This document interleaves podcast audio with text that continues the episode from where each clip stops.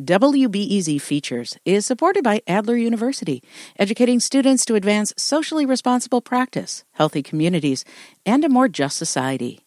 With degrees in psychology, counseling, public policy, and leadership. Adler.edu.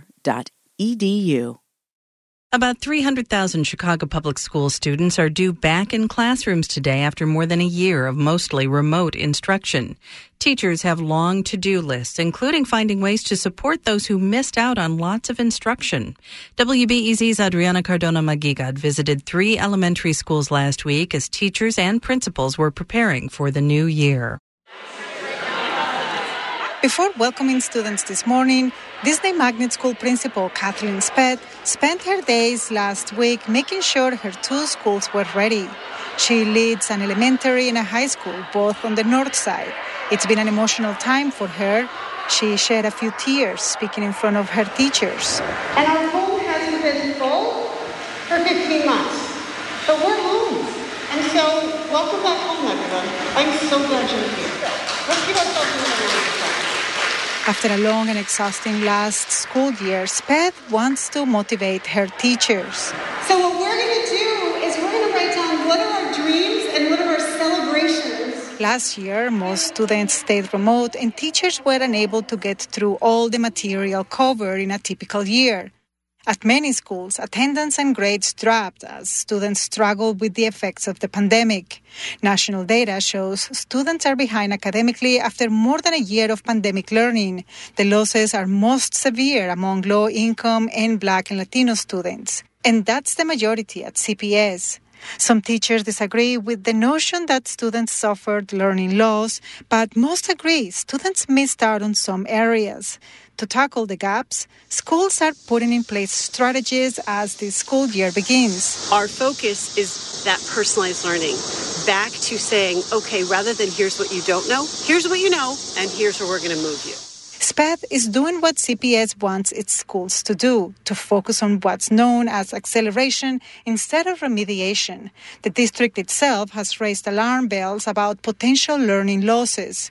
Remediation is a strategy that points backwards and acceleration is a strategy that points forward. David Steiner heads the Institute for Education Policy at Johns Hopkins University. In remediation, children are pulled aside and taught lessons they've missed. That means some seventh grade students, for example, could be possibly learning sixth or fifth grade material. And that, Steiner says, doesn't work. One, you're stigmatizing students and they are missing out on regular instruction which means, of course, that they'll just be further behind because they will have missed crucial teaching in those core subjects. Acceleration is the opposite, he says. It's about what must we teach children in order for them to access next week's lesson, next week's grade level lesson. In other words, we're going to we're going to say to ourselves, look, the past is the past.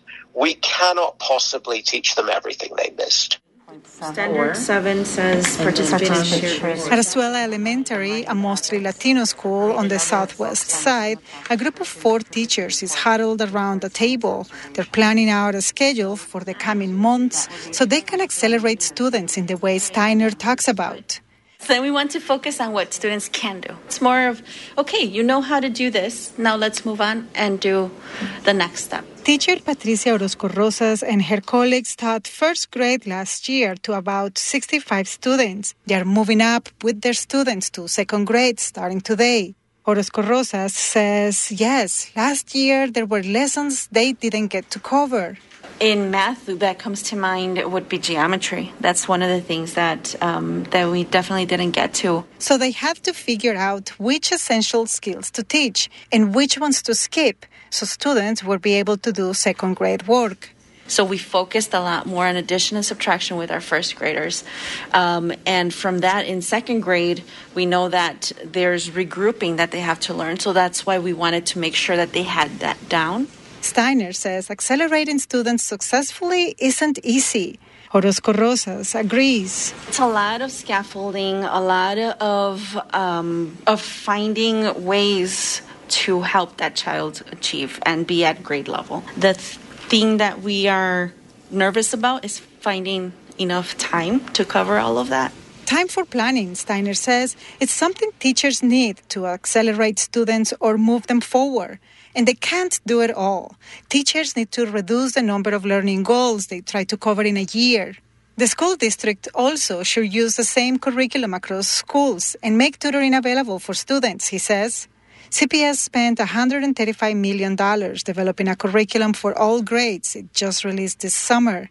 But other schools already have their own curriculum, including Disney and Azuela. CPS is planning to hire 850 tutors, but it didn't say how many are on board so far. Hi, how are you? Doing good, doing good. Uh, At Dewey School of Excellence on the South Side, first grade teacher Jasmine Porti Haywood says her school will be using the district's new curriculum for math and social studies.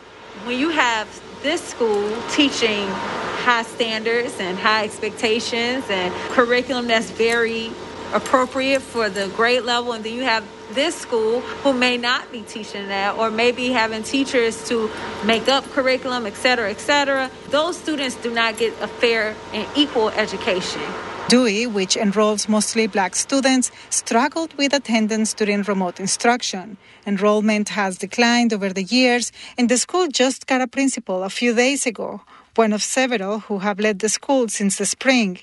Porti Haywood says she'll be focusing on grade level material and small group instruction to try to bring students up to speed. She says her students missed out on a lot last year, something she realized when she returned to in person instruction in the spring. Just because they're looking at you through the computer doesn't mean that they're grasping. Just because the work is even correct don't mean that they did the work. Porti Haywood wants to be optimistic despite the struggles at her school and the fact that the school district is without a permanent leader. She says she'll try to close whatever learning gaps she finds more aggressively than ever as the school year begins today. Adriana Cardona Maguigad, WBEZ News.